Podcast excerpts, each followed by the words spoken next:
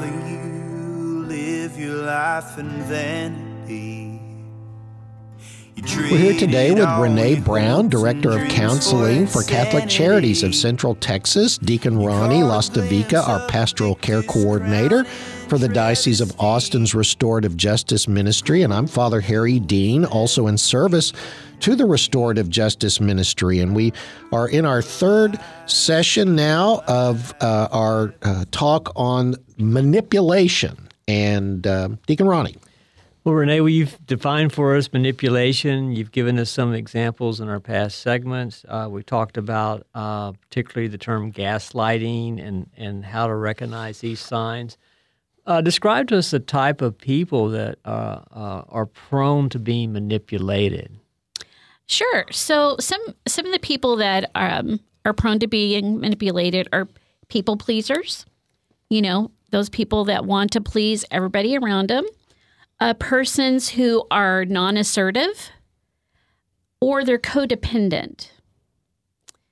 Um, people who have trouble being direct with others. If you have trouble being assertive and being assertive and having attitude are two different things. Having attitude is just like you just can be mouthy, like don't jack with me, blah, blah, blah. Assertiveness is different. Assertiveness is just direct and it's stating a behavior that you will not tolerate. And also people um, people who have, you know, cognitive disabilities or challenges, um, people who have some you know, serious mental health uh, issues, maybe like schizophrenia and such like that, those types of people are often prone to being manipulated. So there are the types. What are some of the common characteristics that these types of folks who would end up being victims of, of manipulation? What would be their their personal mm-hmm. characteristics? Mm-hmm. So, like when you think about people pleasers, for example, right? People they want to please people. They want to make people happy. And some sometimes they'll do that at any cost, even to the point of losing themselves, right? So maybe um, they kind of forget where they where they end and the other person begins. It's almost like an enmeshment sometimes with people pleasers. And for this person to please people, it ties into their self worth and value there are those people that, due to a lack of knowing self, um, lack of maybe self worth, uh, or having value, they that's how they derive those things is by pleasing other people. Um, meeting the needs of somebody else, you know, helps them to feel good about self. And so they are easy prey for a manipulator. And that's one way that people could look at this as well. People who are manipulators are predators. Uh, you could deem them predators as well, right? They're very predatory by nature. They are seeking out people to prey upon, right? Um, another some other characteristics would be those people that can't say no to others right? They just they don't want to say no or they can't say no because they don't like confrontation. They don't like conflict. Um, they're not that's not comfortable to them to to be in conflict with others. They may not have the skills either to know how to confront people I think sometimes, just like I said a minute ago, like being assertive is not attitude. Those are two different things. I could be mouthy with somebody, you know, and cuss or kind of be loud, but that's not being assertive. That's just we have an attitude. And it's the same thing with, uh, it's similar with conflict. I may not know how to confront you and us not have conflict or a fight ensue. Some people just don't know how to do these things. Um, there's those people who will avoid confrontation and they just want to keep everything happy. No matter what, it's just going to be happy and we're just going to go along and I'm just going to get through it because they want to avoid confrontation. And then those there's those people who have that weak sense of self. You know, if you don't know who you are, if you don't know your truth, it makes it easy for somebody to prey upon you. You have to know who you are and have that good self of uh, sense of self. Which I would say takes us back to what I read earlier from our restorative justice um, responsibility, rehabilitation, and restoration, where it talks about who we are fundamentally are children of God, made in His image and likeness. And in the worst of my days, like the day I get to prison for the first time, and I had a life, I was living that life. I committed a crime, or maybe I didn't, but I got convicted of it, and now I'm in prison. I would I would suspect for a lot of people that is a identity shaking moment. So that makes you instantly vulnerable. Important for us to always emphasize then that when life changes happen, I think COVID did that for a lot of us. You know, when our schedules got blown out of the water, and my I kind of I know myself by my schedule, and then it's gone. But to to always go back and allow yourself to go back and say, I am a child of God. Fundamentally, that's where my identity starts, and therefore I'm due rights and and dignity, and then and I also have responsibility. So a good way to kind of push back on that, even when you find yourself in those moments is to not let the manipulator walk in there and, and rewrite your personal identity mm-hmm. for you to their advantage.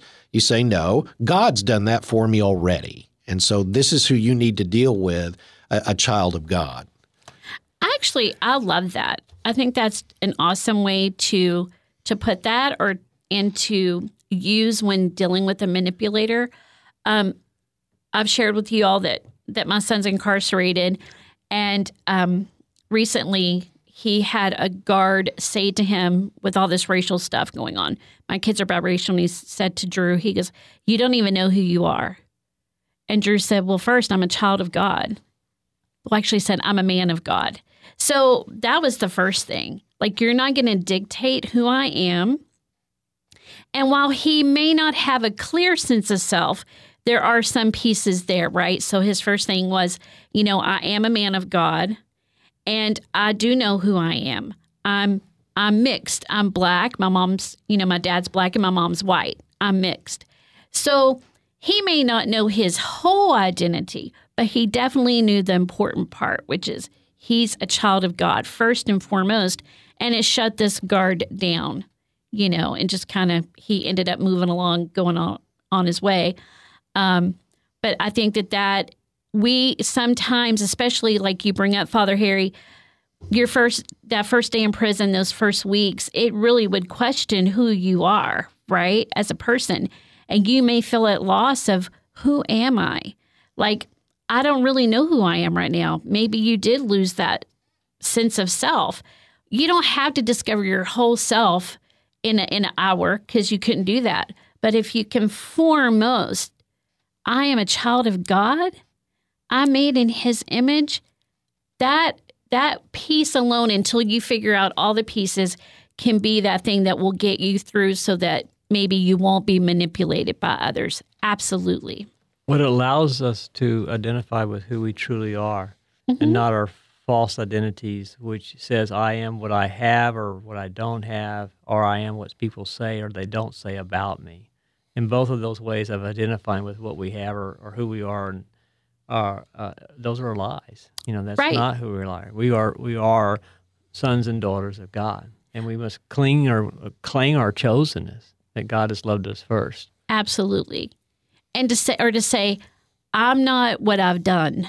Correct. Right. Like I'm not the the this criminal necessarily that did all these things. I'm a child of God, adopting that and practicing that as well. Absolutely. Well, what is codependency, Renee, and how does it allow for one to be manipulated? So, we could actually do several segments later on about codependency. um, but I'll just give you like a brief little introduction of it because people who are codependent are actually somewhat easy to manipulate, right? So when we look at the definition of codependency, according, I love to use Webster's for most of my definitions, um, but it's a psychological condition or you can think of it in terms of a relationship in which a person is controlled or manipulated by another who is affected with um, like a psychological pathological uh, condition such as addiction or alcohol or heroin. So when you think about codependency, it, it is often related to addiction. There's these codependency pieces. Um, there's a, a, awesome book by Charles Whitfield, and he talks about um, the inner child and healing the inner child. And the whole book, which is absolutely phenomenal. I don't know if you guys out there can get a hold of it, but it talks so much about codependency. And it's a small book. This is not a, a long, in depth reader. It's great and to the point. But often there are these codependent behaviors that we find with people uh, in addiction. So you're easily manipulated, right? So Drew and I have a lot of codependent behaviors. Um, he is dependent upon me in some ways um, for good feelings, and I with him. Or we're dependent upon each other. It doesn't all have to be positive, it can be negative too, but sometimes codependent people function as one. So it's also about this enmeshment piece. Sometimes in my codependency with Drew, I didn't know where I ended and he began, and he the same thing with me. You often feel like you're one entity with this person, right? And so, also, like some of the things in codependency with him is I would know, like, I can remember the very first time he manipulated me. Mom, I left my iPod. This was back in the day, y'all. I left my iPod at a friend's house. So I take him to the friend's house because I didn't want him, you know, to have to walk or whatever. I drove him over there. I never checked for the iPod, right? He got weed. And we went to this house again another time because he left his iPod again. Now, Drew's ADHD, so it was really easy for me to believe, right? But we did it again. And on the third time, I wised up and was like, well, I need to see the iPod, right? You're leaving this $100 item and there was no iPod, there was the weed, which, you know, I threw away and chastised him this whole thing. But there's these little codependency pieces because even after that scenario, similar scenarios would happen later on. So, um, just some pieces like that where you're each kind of dependent upon the other. Now, we will talk about mutual dependency mm-hmm. as something to strive for and even to see as necessary in, in life. What's the difference between um, the give and take of a husband and wife, of a community of faith, where at, at, times I have needs, at times you have needs, like Acts of the Apostles that we just heard recently, where they all placed everything at the feet of the apostles and it was distributed to those who had need. Obviously, those are okay. Yeah. So, what's the difference between that mutuality and a codependency? Because in a mutual piece, you will always know where you end and begin, and your partner knows where they end to be and end and begin. In codependency, it's it's like you're enmeshed. You become this one entity. I don't know where Renee ends and where Drew begins, and Drew doesn't know where he ends and begins with me. So mutual, there's a I'm my own person, and we're working together, right? In this there's a confusion about about the the the the way we connect because there's there's no end. It's like this continuous human being, right? It's a little strange, but that's how codependency works. So I've been manipulated, let's say. What's uh, what am I going to experience? What kind of impacts on my person uh, will I experience uh, once I, I have uh, been in a manipulative situation. Father Harry, if you don't care, I'm going to go back one little step because I forgot to give you the guys the signs of codependency. Oh, let's do I'm it. so sorry. No, Let me no worries. get that let's real do it. quick. We'll, yeah, we'll, we'll revisit this question. It could help you guys to really make sense of it. But difficulty making decisions in a relationship, there could be signs of codependency there. Difficulty identifying your own feelings Okay, because sometimes you get caught up in the other person's feelings. Am I feeling this? Are they feeling this? So sometimes it's difficulty identifying your feelings, difficulty communicating in that relationship. There, there's going to be less of the no, less of the confronting. There, there's a lot of lies. Um, valuing the approval of others more than you value yourself, right? And lacking trust in yourself and having poor self esteem. So, right now, if you're listening to this, I mean, and you've had addiction issues, you probably identify with some of those signs of codependency. And what was the last one? Uh-huh, lacking trust in yourself. Lacking trust uh-huh, and having yourself. poor self esteem. If you met Drew, you would think he was confident, but if you knew him, you would know like there's just a lack of self esteem and he often doesn't trust himself. Which I would presume for our flock in the incarcerated world who get told by any number of points on the compass that they should lack in self esteem because they committed a crime. And the words that we hear uh, certain politicians use, they call them dirt bags and all this kind of stuff. To me, that would just foster uh, a, a condition of potentially being able to be manipulated. Oh, absolutely. And just think about it. If you would have had good self esteem and confidence prior to the crime, you probably wouldn't have committed the crime, right? When we feel good about ourselves and we feel confident in ourselves, we don't need to go out and do these things. So, Okay, so um, move on to that next question right. then. So, the impact of being manipulated, um, you know, it, you may experience like feelings of helplessness or shame. Um, uh, or uh, symptoms that are associated with depression and anxiety. You know, if you know that you're being manipulated by somebody, I mean, there's sadness in that, right? Like, I'm letting this person do this to me. Like, why am I so, you know, don't have no self worth? Why am I letting this happen? Or you get anxious, you know, you get nervous. Um, thoughts of self doubt, which when you doubt yourself, you're going to diminish any confidence and self esteem that you may have had. Um, and it increases your stress level. You may even find yourself with depression, especially there's a sense of physical tiredness. You know, when you're being manipulated, it becomes exhausting because remember, the manipulator um, and all of their drama, they are dragging you down an emotional black hole, right? And right now, you're probably sitting there, and it could be anybody, not even somebody you're locked up with, but maybe it was your mom or a boyfriend or a child or just anybody so manipulating that you were just left emotionally exhausted. Maybe to the point that you're losing, you've lost your own self truth. You know, you don't even know anymore. And lack of trust in yourself, lack of the ability and, and trust of self to make decisions for yourself.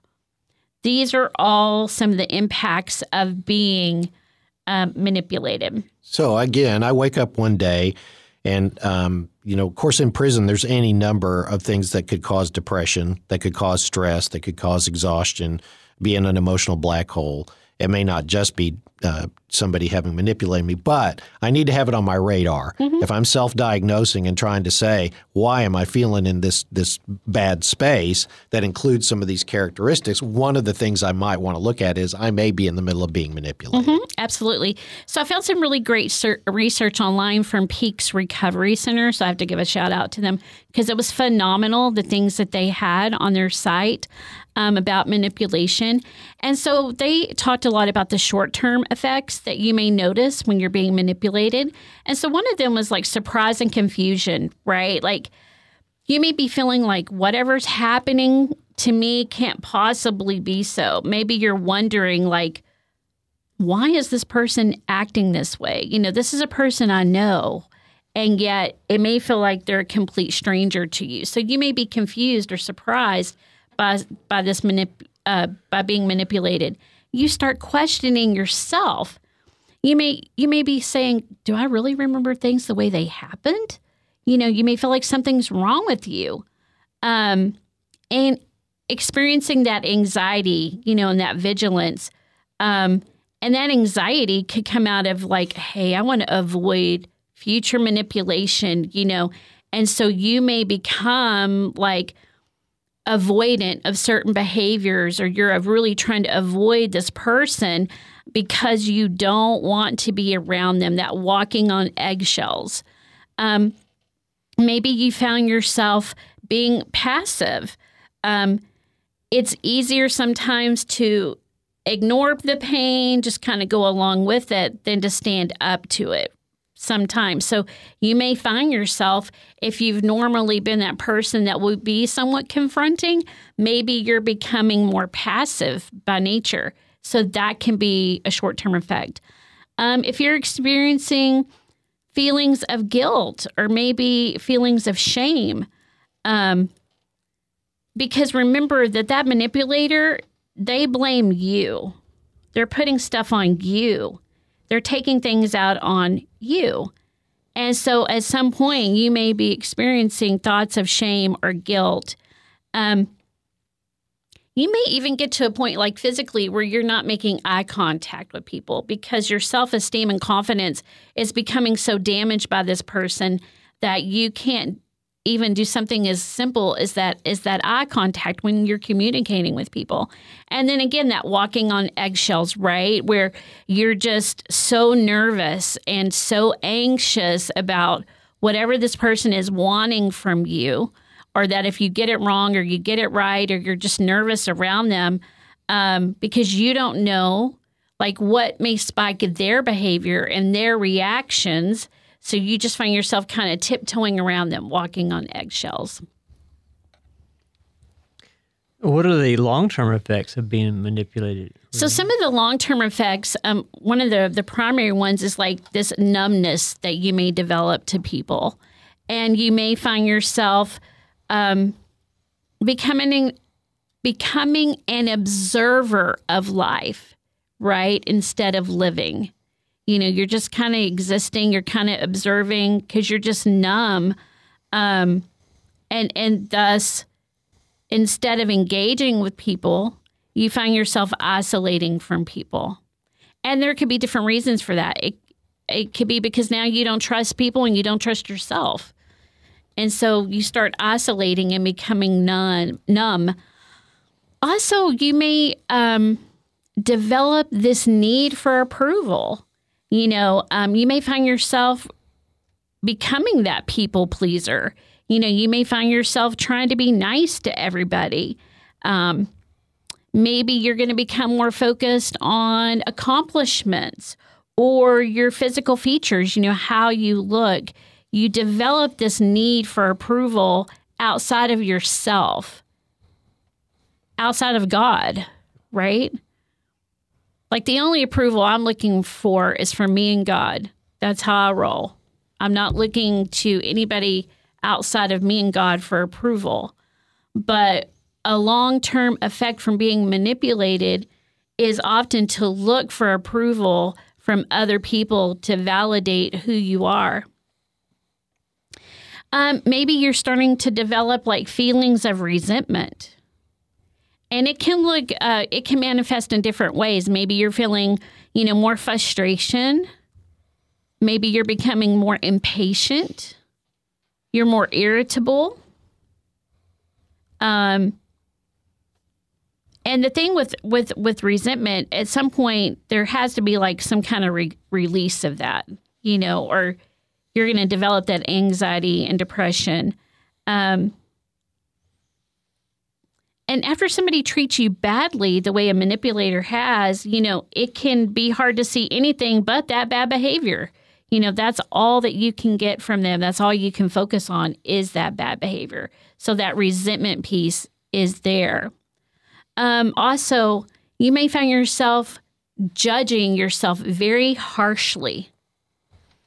And it may be excessive where you start judging your you know, yourself, you're judging yourself on everything that you do, every decision, every piece of clothing you put on, um, just everything, and even others. You may find yourself um, watching what people are doing, and you may develop these really high standards that may not even be achievable for yourself and for other people as well. And then, like we talked about, just some of those symptoms of, you know, depression and anxiety if I don't know myself, then there's a there's going to be a depression piece in that and an anxiety to that. You're lost. If I am lost to me, there's going to be some anxiety and sadness. There could even be like um, maybe some mourning that would go to that because essentially you felt like you've lost yourself. We would say in the religious life that one of the ways to know thyself is to know thy God, uh, to be in touch with the Lord Himself, to pray, to uh, immerse yourself in sacred scripture, in liturgy, and all of those things that our Catholic Church offers for the presence of Christ in, in the Holy Spirit. That those are the places where you get the truth about who you are, who other people are.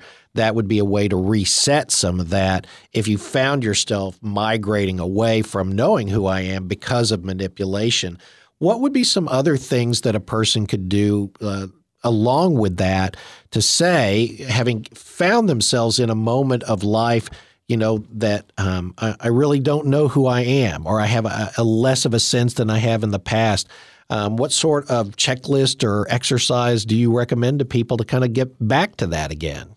It, I, am a fan of journaling. I know we've talked about this, you know, before, um, because journaling is a if you're writing about you, right? It's your handwriting, it's your words. We all use specific words, and our handwriting is somewhat unique. So the journaling process typically is very unique.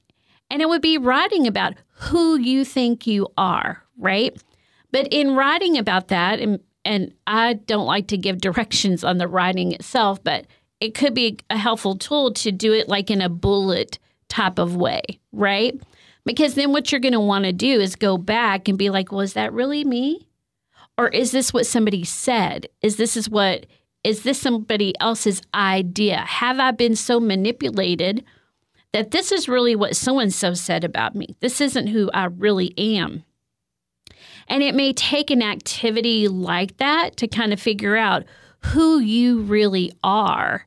You know, if if if you feel like maybe somebody said you're too sensitive, well, what does that mean? Because uh, I can tell you, counselors say there's no such thing as too sensitive. There's no such thing at all. It's like relative to what? Right. There's there's no such thing. So writing about that and then deciding is this is this something you believe about you or was this something that somebody else believed about you? Is this something that somebody else was saying behind you, behind your back about you? You know, or writing um, in terms of God. You know, who did God create me to be? And where do I feel like I meet that expectation or, or, you know, the idea of what God made me to be. Am I, you know, being a good person? Am I a good neighbor? All those pieces, like, am I doing that? But really, it's about kind of weeding out those negative pieces that are based on somebody else's ideas or thoughts or, perce- or perceptions of who you are. You want to weed all of that out. We have talked a great deal in our first three sessions about what manipulation is, who manipulators are, who the manipulated are as well. And there's a lot of things in there that are really kind of scary and and uh, startling. So in our next session, we want to be sure and address uh, what you can do to be able to push back to be able to say, I do have some power in this equation. The manipulator does not hold all the power. And even though I may find myself, like in my first years of prison or uh, right after a set off from parole, uh, I find myself weak and vulnerable, which can be some of those things that happen uh, where manipulators might be able to come in. I don't have to, to leave myself wide open to this. So, in our next session, we hope you all can join us. We'll uh, address some of those ways that we can uh, help ourselves, along with the grace of our God, uh, to say no to being manipulated, and if we find ourselves in the middle of it, to, to getting ourselves out, out of that situation.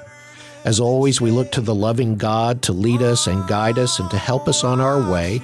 And when we are in need, may we always and everywhere seek our relief, our help, and our guidance from Him who lives and reigns forever and ever.